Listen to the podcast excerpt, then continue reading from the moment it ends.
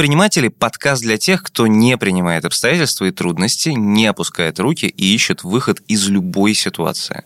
Подкаст о предпринимателях, их опыте, успехах и ошибках в бизнесе инсайтах как этот бизнес строить. А еще о том, как я, ведущий, журналист Гриш Туманов, решил проверить свои силы и пробежать 10 километров, пока вы будете слушать эти выпуски. Бизнес – это марафон – так читается основатель проектов Digital Долина, Нитология, Foxford, AdMarket и Jump и один из спикеров марафона непринимателей Максим Спиридонов. Я решил проверить на себе, насколько прав Максим и узнать, что в конце концов сложнее – бежать или строить бизнес. И если моя цель была определена, это 10 километров, то оставалось понять, как эту самую цель достигнуть. В первую очередь мне нужно было выбрать маршрут. Здесь проблемы начались с самого начала. Я не знал, как я побегу. Я не смотрел на карту и неадекватно оценил расстояние. Пришлось перестраивать маршрут на ходу. Это так же, как неправильно оценить объем рынка вашего бизнеса, не, не изучить на старте подводные камни, на которые предприниматель может наступить на самом старте, и потерять кучу времени, бюджета и, конечно, нервов. Что касается меня, то я думал, что просто добегу до парка недалеко от дома – а в итоге бежал до станции Белорусская, чтобы добить километра. На самом деле в этой ситуации мне очень пригодился мой скромный, но все-таки предпринимательский опыт. Мне срочно нужно было оценить свое положение на текущий момент, принять антикризисные меры, чтобы двигаться дальше и завершить эти 10 километров. Но самое главное, что я понял, так это то, что на самом старте мне нужно было лучше подготовиться, выбрать правильные современные кроссовки, в которых удобно будет бежать, почитать о технике бега и держать в голове не только цель, а тщательно продуманный план, прежде чем выпрыгивать в новый для себя вид спорта. Аналогичные советы про подготовку помогут и тем, кто собирается или уже строит свой бизнес. Первый выпуск этого подкаста как раз расскажет о том, как правильно подготовиться к созданию бизнеса, выбрать нишу, какие рынки сейчас востребованы, а куда выходить и вовсе не стоит.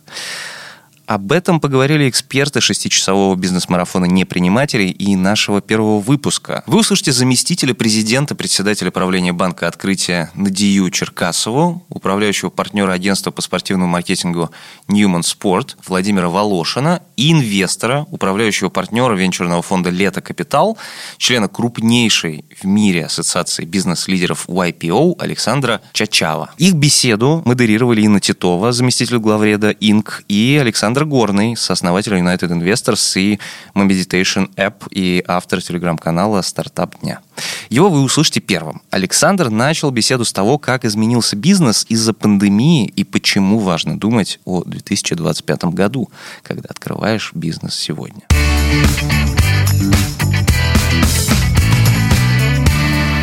В 2020 году понятно, что все изменилось из-за ковида, и 2021 год, он тоже как-то затронут ковидом, и, наверное, 2022 год будет затронут ковидом. Но если мы создаем наш э, бизнес сейчас, то, наверное, не очень важно думать о 2021 годе, скорее важно думать о 2025 годе. И 2025 год, он не будет про ковид, ну, к тому времени, или маски, вакцинация, ну, все, все закончится. Будет какая-то, ну, все будет нормально. А, и самое важное для 2025 года – это не ковид, а монополизация. А, потому что все последние там, десятилетия даже а, рынки монополизируются. Благодаря технологиям, благодаря быстрой связи стало возможно строить очень большие компании, которые контролируют все. И если раньше малый бизнес это была какая-то парикмахерская в каком-нибудь улице какого-нибудь далекого города, и она могла нормально жить, потому что она на этой улице, в этом городе защищена и нормально устраивает свой бизнес, то в 2025 году эта парикмахерская будет уничтожена. Придут какие-то сети, придут большие бизнесы, которые вот все управляют, и от такого малого бизнеса будет все меньше, меньше, меньше, меньше, меньше, меньше. А малый бизнес вот сейчас – это какая-то очень маленькая ниша, которая работает везде. Ты можешь быть даже очень маленьким, но в своей маленькой-маленькой нише ты должен быть монополен там, по всей стране, и лучше еще по всей планете. Александр сказал, что сейчас нужно думать о 25-м э, годе. Э, я с этим согласна. Создавая сегодня бизнес, надо думать э, о будущем. Но я бы хотела остановиться на нескольких цифрах и поговорить о том, что есть сейчас. Конечно, после пандемии мы видим разнонаправленные тенденции и разнонаправленные цифры. Да, в каких-то отраслях э, позитив, э, в каких-то негатив, и даже иногда не только отраслях, а в конкретных компаниях.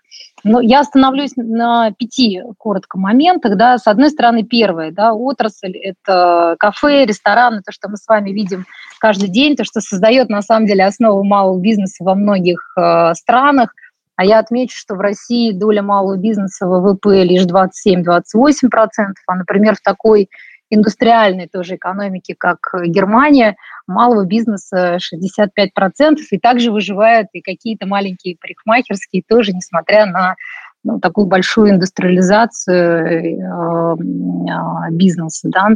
А, сейчас вот в направлениях э, хорики, кафе, ресторана мы видим, что отрасль еще полностью не восстановилась. Если смотреть на цифры, последняя вот такая завершенная статистика есть за март 2021 года – а, ликвидировано 3% по данным Spark Interfax, именно вот компаний, которые работают в сфере кафе и ресторанов. 3% закрылось, но при этом 2,5% новых компаний зарегистрировалось э, в этой области. Но все-таки здесь мы видим пока как бы динамику отрицательную, и все исследования – показывает, что эта часть еще не остановилась. При этом, безусловно, э, раз я сказала, что 3% закрылось, значит, появились некие новые ниши, а, именно и в этой отрасли, и в этом направлении, где можно создавать а, новый, новый бизнес, и почти столько же да, там регистрации появилось. Второй момент, мы боремся за долю кошелька нашего клиента, если мы говорим о B2C э, направлении, то есть за долю кошелька конкретного человека, конкретного дохода населения. Да? И здесь, открывая бизнес, стоит смотреть на эту статистику. Что мы видим? Что по итогам э, пандемии реальные доходы населения за последний год, это уже данные тоже э, Росстата, они снизились и снизились на 3,6%, то есть больше, чем 3,5%. Э, данные Росстата сравнивают первый квартал этого года с первым кварталом 2020. А если говорить в абсолютных э, величинах, тоже нужно помнить, что среднедушевой денежный доход в месяц составляет 32 600 рублей в России на сегодняшний день. И, конечно, здесь важным фактором стала инфляция – Э, достаточно высокая, которая была в 2020 году, и она составляла почти 5%, 4,9%. Поэтому, открывая бизнес, конечно, нужно помнить о реалиях, не только вдохновляться историями, не только думать о том, что как классно, какая интересная как бы, ниша, но и посмотреть на, на цифры. Будет ли рекавери доходов населения? Да, там, скорее всего, да, но здесь мы будем смотреть уже на э, фактор инфляции в 2021 году, который сейчас уже по итогам первого квартала имеет тенденцию к снижению. Последний, наверное, момент, который, я думаю, что тоже всем понятен в, э, вот сейчас э, в моменте, еще один тренд, это, конечно, онлайн-торговля, курьерская доставка – и несмотря на то, что, конечно же, мы здесь видим э, монополию крупнейших гигантов, но что нам говорит статистика? В этой отрасли в прошлом э, году нового бизнеса появилось на 7,5% больше. То есть это не обороты гигантов увеличились на 7,5%, а именно новых компаний, новых курьерских служб, новых э, онлайн-магазинов появилось на 7,5% больше, чем это было годом ранее.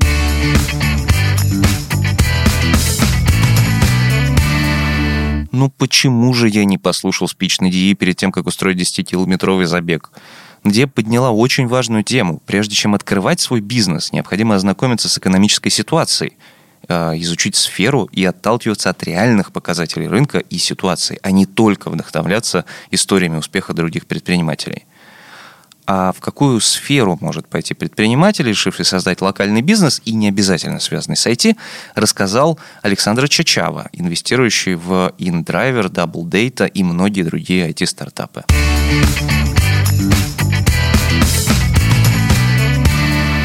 Во-первых, не обязательно быть технологическим предпринимателем э, чтобы создать технологический бизнес, как бы парадокс, но я правда так думаю. Во-вторых, э, так или иначе, я думаю, особенно если мы говорим про 25 год, все бизнесы в значительной степени станут технологическими, это общемировой тренд, и все-таки хотя бы чуть-чуть в технологиях надо разбираться. Ну, а если разбираться не хочется, наверное, стоит привлечь в э, сооснователя кого-то, кто разбирается. Технологии, правда, помогают э, быть, развивать конкурентоспособность, э, я думаю, в любом бизнесе. А куда идти? Ну, у меня на самом деле рецепт очень простой. Надо заниматься чем-то таким, что делает тебя счастливым, что, что тебе безумно интересно. И я знаю много проектов, которые не задумывались как глобальные, а задумывались как просто, ну, просто человек любил это, это дело, искренне считал, что вот, вот он через это дело реализует себя, помогает другим людям, и у него не было идеи обязательно захватить весь мир э, или там федерального масштаба бренд или продукт построить. Но при этом э, успех, э, он как бы притягивает э, еще успех, притягивает неравнодушных людей, и потом, собственно, когда человек видит, что продукт получается, бизнес получается, что это нужно многим людям, э, ну, само собой бизнес э, обретает масштаб, э, и, в принципе, ничего в этом плохого нет, наоборот, надо как бы двигаться туда, куда получается двигаться. Но самое главное, мне кажется, просто приходить каждый день на работу с хорошим настроением, с предвкушением того, что ты будешь заниматься чем-то, что тебе нравится. Максим, а, следующий вопрос к тебе. А ты уже много лет создаешь проекты в сфере образования, и ну, нельзя не спросить про образование. Во время пандемии ощущение, что туда идут вообще все. Ну, запускаются новые онлайн-школы, новые проекты. Почему так? Почему все бегут именно в образование? А, что изменилось за два года? Что изменится за следующие пять лет? Это, естественно, для любого бурно растущего рынка, чей рост, кроме всего, заметно подсвечивается в информационном поле, в СМИ, в соцсетях, постоянно слышу о том, что новый проект появился, а, другой проект привлек инвестиции, третий проект а, был продан а, какому-то большому, какой-то большой корпорации. И все это, разумеется, будоражит воображение реальных действующих и потенциальных предпринимателей, тех, кто давно хотел прийти в предпринимательство, и рождает ощущение легкости входа. Вот, поэтому такой хайп а, и возникает. То есть это не про образование в данном случае, это просто про горячий новый рынок, который мощно заявляет о себе. Как рынок изменился последние два года? Он начал консолидацию, это основное. Он очень сильно вырос по деньгам, отсюда смог позволить себе гораздо большие затраты на R&D а, в продукте, то есть и исследования и эксперименты, как следствие, выросли а, у лидеров качества продукта. А, как следствие появилось, ну, дополнительно появились деньги на а, маркетинг, а, на, даже так, на сильных людей. Оттуда возникли новые э, идеи и гипотезы о том, как продукт развивать дополнительно. Также возникли гипотезы о том, как продукт продвигать. Деньги на маркетинг тоже появились, либо из выручки, либо из э, внешних инвестиционных вливаний. Вот, и все это создавало, создавало такое вот, во-первых, резкое укрупнение рынка – улучшение качества продуктов у лидирующих проектов. А, кстати говоря, тоже как тенденцию можно назвать э, довольно активную, активные попытки экспансии за пределы России. Консолидация рынка – последний тренд, который можно сказать, то, что когда появляются а, четко такие вот явные стратегические игроки, которые заявляют о себе как о точках притяжения проектов. Mail Group, э, Сбер, Яндекс, э, Север Групп, купивший у меня проект. Э, каждый из них имеет свои особенности и э, свои возможности стать действительно такой вот полноценным стратегическим инвестором, но кажд... на сегодня все они пытаются это сделать. А через пять лет тенденция продолжится, и рынок образования, рынок онлайн-образования, вообще нового образования, коммерческого образования станет гораздо более разнообразным, распространенным. Э, наверное, так, раз раза в 3-4 больше по деньгам в объемах и зайдет практически во все сегменты образовательных сфер. Сейчас он пока что далеко не везде представлен. А, не менее важным является то, насколько вот в тот или иной рынок а, у вас есть экспертиза и желание заходить. И то, и другое важно. Экспертиза позволяет создать некий осмысленный, в идеале уникальный конкурентоспособный продукт на этом рынке. А желание а, дает энергию развиваться, подталкивать к созданию каких-то больших целей, которые позволяют идти в долгую. А в бизнесе бизнес – это всегда марафон. И то, на чем очень многие срываются, на том, что желают получить быстрые результаты, не получают их и сходят с дистанции. Можно показать пальцем на то, что любые сферы,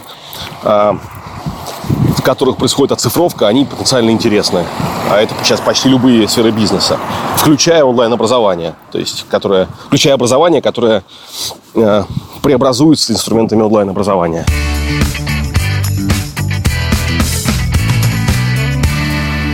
Максим правильно заметил, можно сойти с дистанции, если быстро не получаешь желаемый результат. Я сбился со счета, сколько раз я хотел махнуть рукой и просто пойти пешком во время забега. И чтобы этого не случалось, важно помнить, что начиная новое дело, будь это бег или тем более бизнес, важно желание, которое будет мотивировать тебя на новые действия. И, конечно, экспертиза, которая будет давать понимание, зачем ты вообще это все делаешь. И, конечно, она же поможет в создании конкурентного продукта.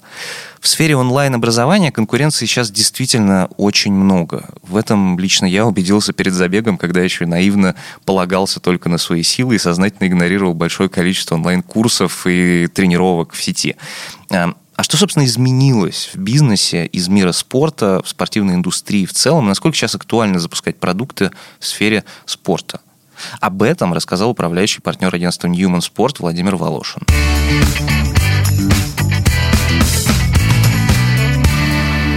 Изменилось практически все. А количество людей, которые сейчас либо пробуют свои силы в качестве предпринимателей сферы спорта и здоровья, кратно увеличилось. А количество людей, которые в том числе поняли, что здоровье первично, потому что от него зависит и ваш успех в будущем, тоже важно. И самое главное, вот произошел этот 2020 год, до которого мы, в принципе, развивались на территории нашей страны довольно-таки быстрыми темпами. Можете себе представить, что ну, там, те проекты, с которыми я лично был связан и связан до сих пор, росли от 50 до 90 процентов в год. То есть, э, безусловно, это эффект малой базы, но тем не менее, то есть буквально за 3-5 лет можно было в этой мало знакомой нише собрать, в принципе, неплохой а, проект с высокой монетизацией. Но что произошло в 2020 году, в том числе в нашей сфере?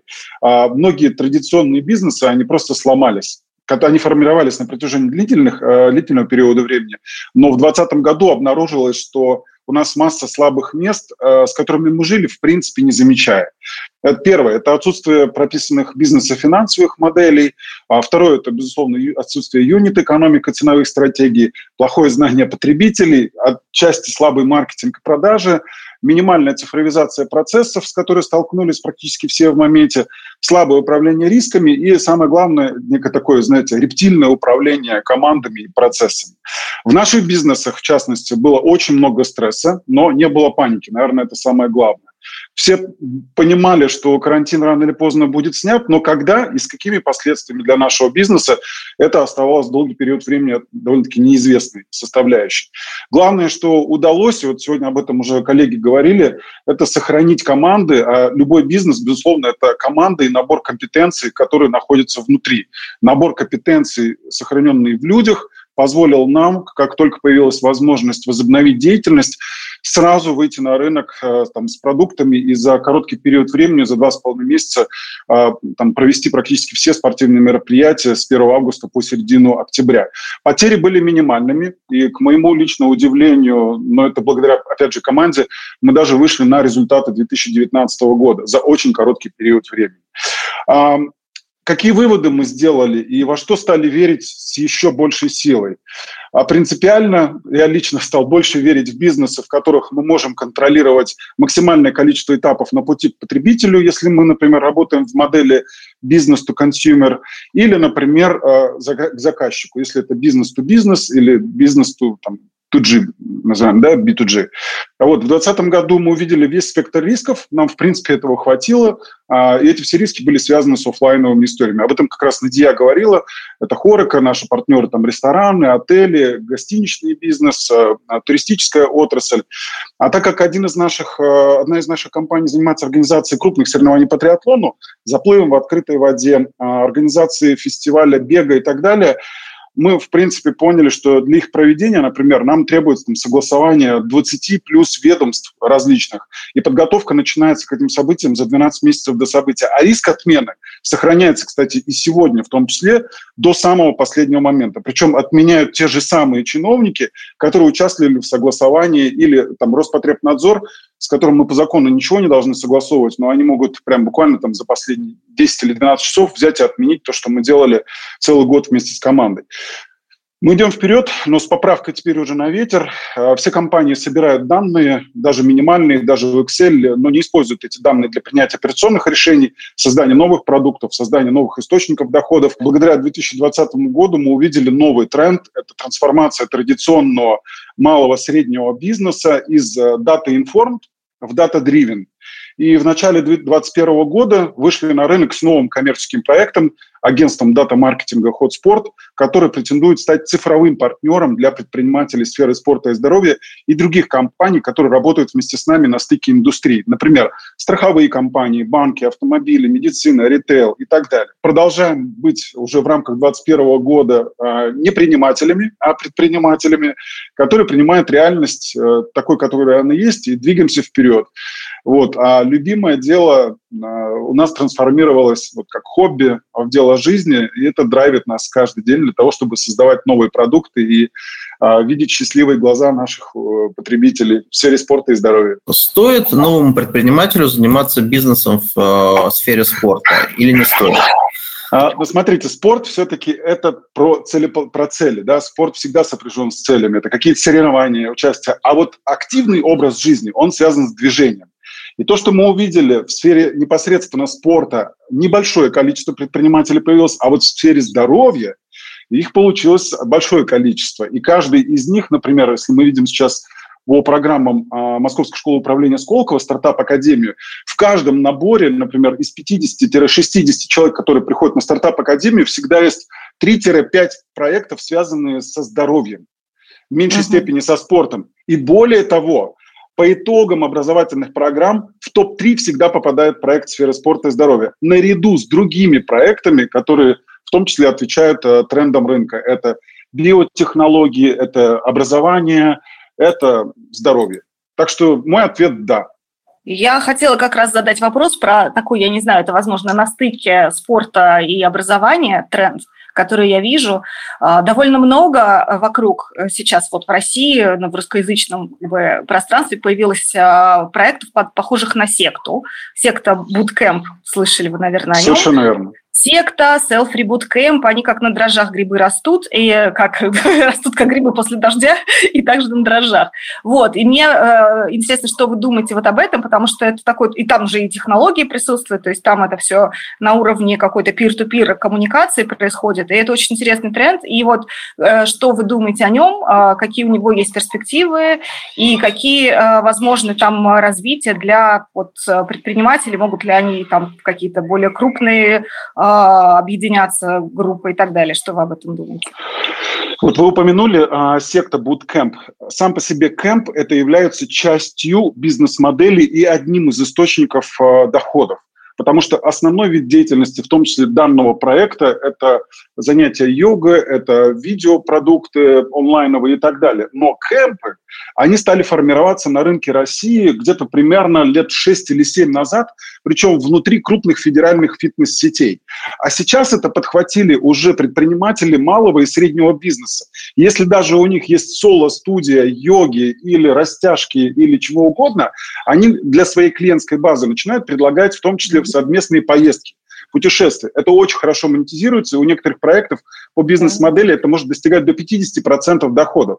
Поэтому у них идет в том числе сейчас а, интеграция на стыках, а, внедрение технологий. Далее, а, это сильная составляющая с точки зрения медиа освещения и популяризации там, своей деятельности или э, сферы спорта и здоровья в целом. А самое главное, что там на этих стыках уже начинает достраиваться, например, создание совместных продуктов. Да, и мы увидели в 2020 году, что некоторые небольшие фитнес-проекты, они стали производить свои продукты спортивного питания, они стали производить свои аксессуары под собственным брендом и так далее. Вроде бы соло-студия в Москве или в любом другом городе, а эффект ее влияния благодаря социальным сетям, благодаря там, чат-ботам, мессенджерам и так далее, она становится безграничной. Поэтому ну, я не шучу, когда говорю о том, что ограничителем своего собственного бизнеса является сам же и предприниматель. То есть насколько он вза- может взаимодействовать с внешней окружающей средой, отталкиваясь от границы там, территории своего пребывания. Да?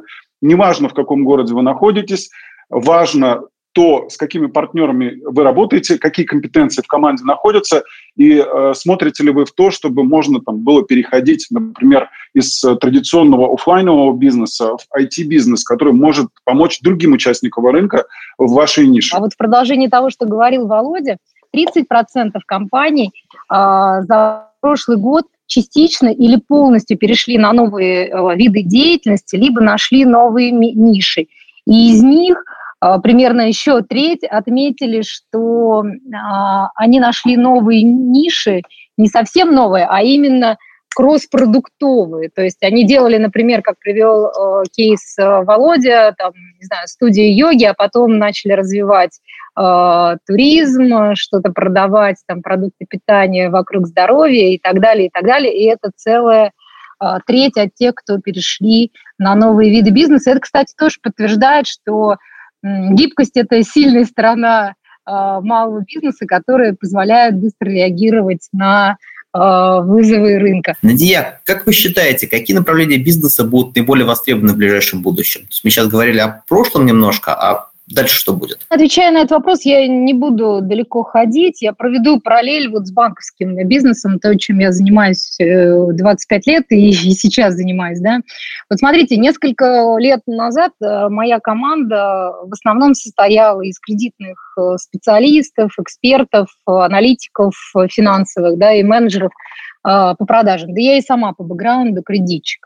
А вот сейчас уже около 70% моей команды в банке – это технологи, продукт-овнеры, аналитики, аналитики данных, UX, UI э, эксперты, тестировщики и все, что связано с дистанционными продажами. И мое мнение, конечно же, а, я рекомендую искать возможности в продвинутой аналитике, в технологиях, и э, знание своих клиентов, CRM, это, конечно, золото, которое лежит у нас под ногами. Не так давно вместе с нами в команде у нас работают несколько э, роботов, у нас появился новый робот э, э, Мария, которая занимается голосовым онбордингом э, клиентов. И вы знаете, это вот статистика, да, то есть она обзванивает только тех клиентов, которые открыли расчетные счета, но почему-то не пользуются. Не пользуются месяц, два, три даже полгода.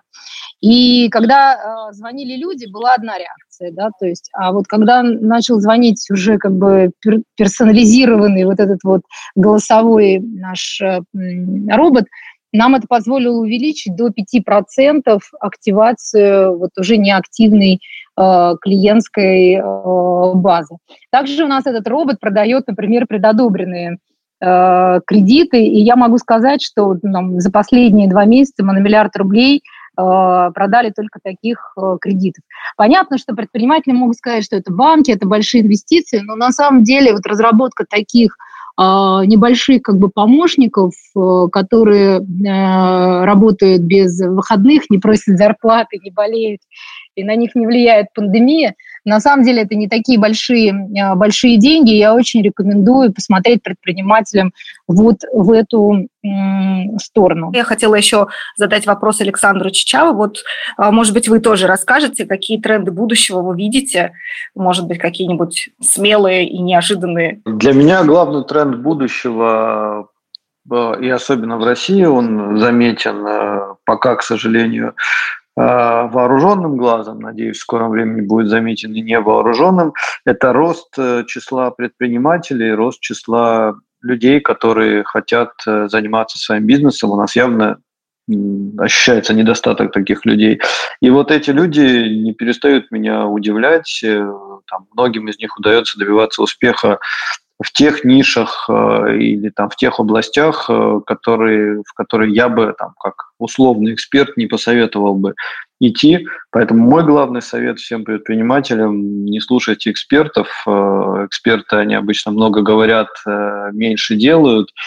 А, собственно, думайте своей головой, принимайте решения на свой страх и риск, потому что если мы все начнем слушать экспертов, э, если бы э, эксперты всегда были правы, то тогда всегда бы побеждали корпорации, у которых там заведомо больше денег нанять любых экспертов, аналитиков. Но, к счастью, это не так. К счастью, как раз э, предприниматели, молодые предприниматели с незашоренным взглядом, с, смотр, смотрящие широ, шир, вот, широко раскрытыми глазами на наш прекрасный мир, они, они создают инновации, они создают новый бизнес, они двигают э, наш мир вперед. И часто, вопреки там, у, у глубоко мною уважаемого венчурного фонда Sequoia Capital есть такой вопрос, э, а что вы делаете? Вопрос предпринимателям, которые пришли к ним за инвестициями. А что вы делаете такого, что все эксперты на рынке считают глупостью, что вы, что вы делаете против рынка – и если ответ, да, в общем, ничего, плывем по течению, то Sequoia никогда не проинвестирует, потому что такой бизнес, ну, он, он и будет плыть по, по течению, он э, не проколет пространство, он э, не выиграет э, вот этот вот заведомо несправедливый забег с гораздо более сильными, уже устойчивыми компаниями, гораздо более крупными. Соответственно, надо делать что-то поперек, что-то вопреки и не слушать экспертов.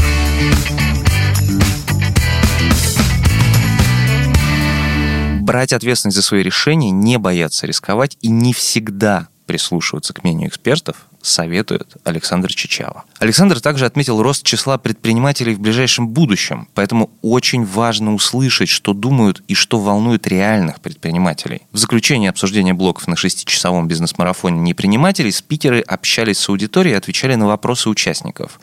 Некоторые из вопросов мы включили в подкаст, и, кстати говоря, вы сможете их послушать далее. А после мы перейдем э, к выводам блока и моим личным инсайтам о беге.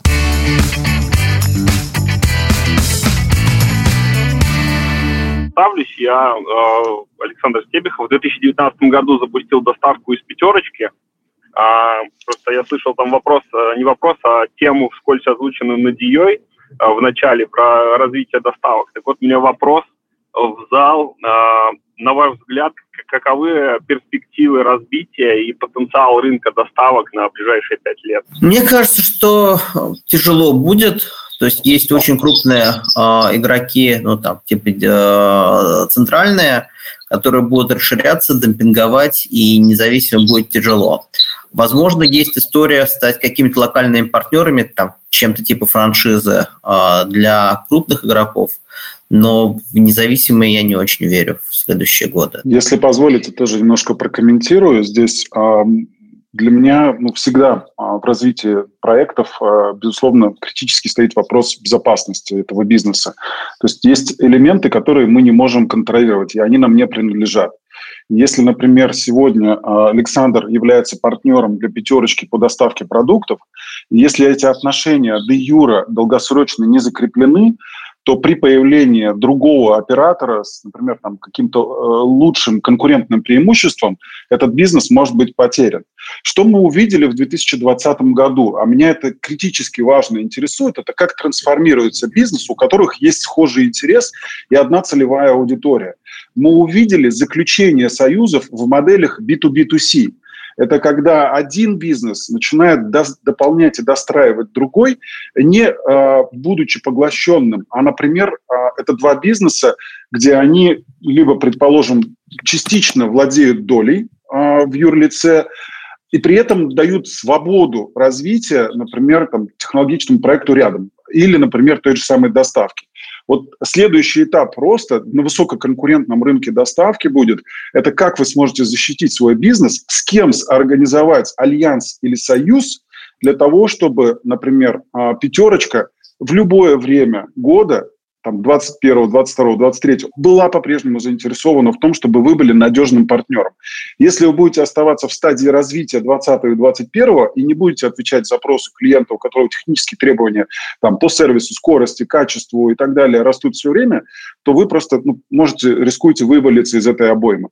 Поэтому, безусловно, там, а, зная стратегию развития клиента, что можно нового применить у себя – как сделать свои конкурентные преимущества, и это далеко не скидки, а именно за счет там, технологий и, и прочих-прочих вещей, а позволит вам оставаться на плаву и, может быть, даже построить компанию федерального масштаба, потому что вы работаете сейчас с партнером федерального уровня. Александр, я бы еще посоветовала посмотреть на новые ниши в части доставки. То есть вот мы, как правило, привыкли, что доставка – это продукты питания и что-то такое вот ну, материальное. Да?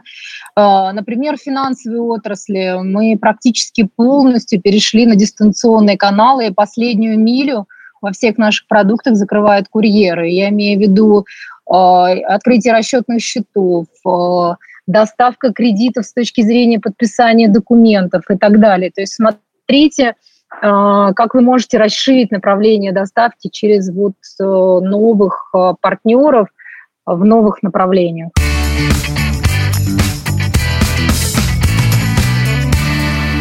Я занимаюсь онлайн-репетиторством, готовлю ребят к ЕГЭ и ОГЭ. У меня следующий вопрос. Какие вы могли бы дать советы перехода из фриланса в предпринимательство? Какие ошибки постараться не допускать и как их не допустить? В рамках стартап-академии работаем с предпринимателями, переходящими из одной стадии э, своего бизнеса в другую, то ну, обычно мы всегда говорим, ребят, слушайте, расскажите, пожалуйста, как вы де юра оформлены. То есть это самозанятый, ИП или ООО, потому что от этого может зависеть развитие вашего бизнеса в будущем. Да? Если вы собираетесь привлекать э, наемную дополнительную силу, оформлять людей внутри компании, рассчитываете ли вы на то, что этот бизнес гипотетически может привлекать партнеров? Соответственно, от этого зависит еще и юридическая форма лица. А, внутри которого вы будете работать. И дальше, в принципе, даже составили такую карту жизни предпринимателя, которая состоит из 16 пунктов.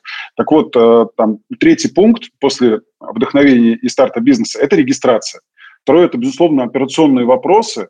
Это персонал, который позволит вам, э, возможно, даже чуть больше высвободить время на развитие самого продукта и чуть снизить процент вовлеченности в операционную деятельность, а, либо создавая новые продукты онлайновые, например, в записи, которые продаются 24 на 7, даже в то время, когда вы спите. И нет необходимости быть, если даже это и онлайн, то вашего физического присутствия. Это, безусловно, как управляются финансы а, в вашем предпринимательском проекте. Это какое количество клиентов, как, какие отношения вы с ними выстраиваете. Храните ли вы данные в CRM или вы храните до сих пор в Excel и, по сути, не можете управлять предиктивно их настроениями и создавать на основе этого новые продукты.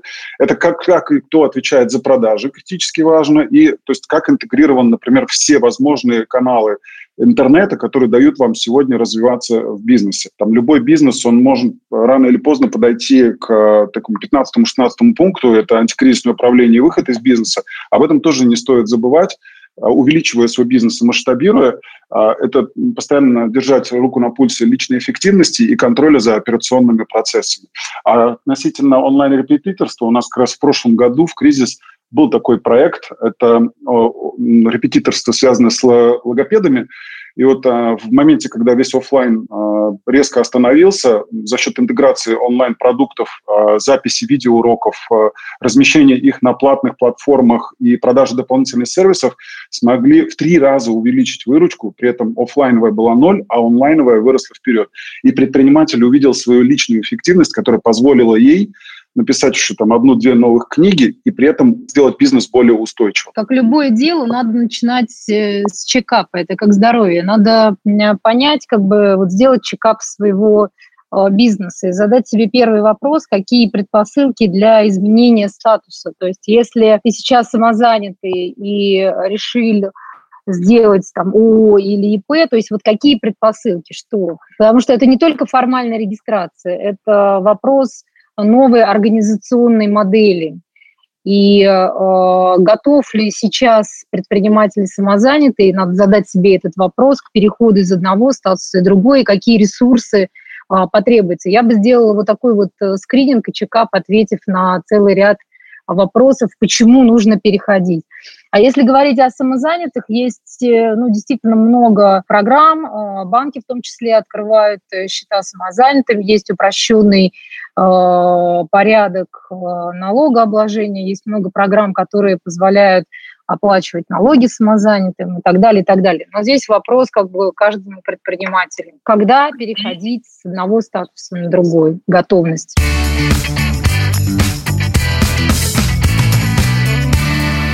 кажется, совет Надии о проведении чекапа перед стартом бизнеса подошел бы и мне перед началом забега. Стоит реально оценить свою физическую подготовку и начать готовиться к нему заранее. Собственно, что я и делал, потому что первым делом э, пошел и спросил у своего тренера по единоборствам, который вообще-то не зря заканчивал э, институт физкультуры, потому что это серьезное образование, и он знает, как устроено человеческое тело, чтобы как минимум вспомнить, как правильно должны двигаться руки во время бега и ноги, чтобы колени и не знаю, и твоя шея, и вообще все твое тело не развалилось, прежде чем ты пробежишь свои первые полтора километра. Но на самом деле, почему нужно готовиться? Потому что очень важно понимать именно технику и все же подготовиться к пробежке. А еще нужно, очень важно, очень важно, гораздо важнее, наверное, даже, чем э, техника – это выглянуть в окно и учесть все обстоятельства. Но если в беге твоим помощником может стать тренер, видео на ютубе или беговые кроссовки какие-нибудь очень модные, то в бизнесе помогут наставники, комьюнити, книги и вебинары а еще удобные банковские инструменты, как бизнес-карта банка открытия. До 30 сентября внесение сумм в банкоматах идет, кстати говоря, без комиссии, а еще есть кэшбэк до 5% и возможность пользоваться удобной виртуальной картой с программой лояльности.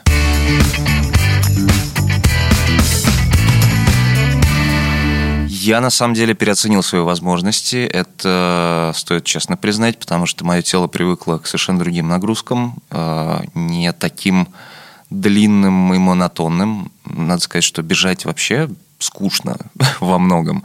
А, я больше привык э, бежать медленно, потом бежать быстро и какое-то небольшое расстояние. Это нужно в том спорте, которым занимаюсь я. А, бежать долго было тяжелее, чем я себе представлял. А поэтому придется отрефлексировать все свои ошибки. Но, собственно говоря, об ошибках, которые я совершил на старте, и какие ошибки совершают предприниматели, затевая свое собственное дело, можно узнать в следующем выпуске.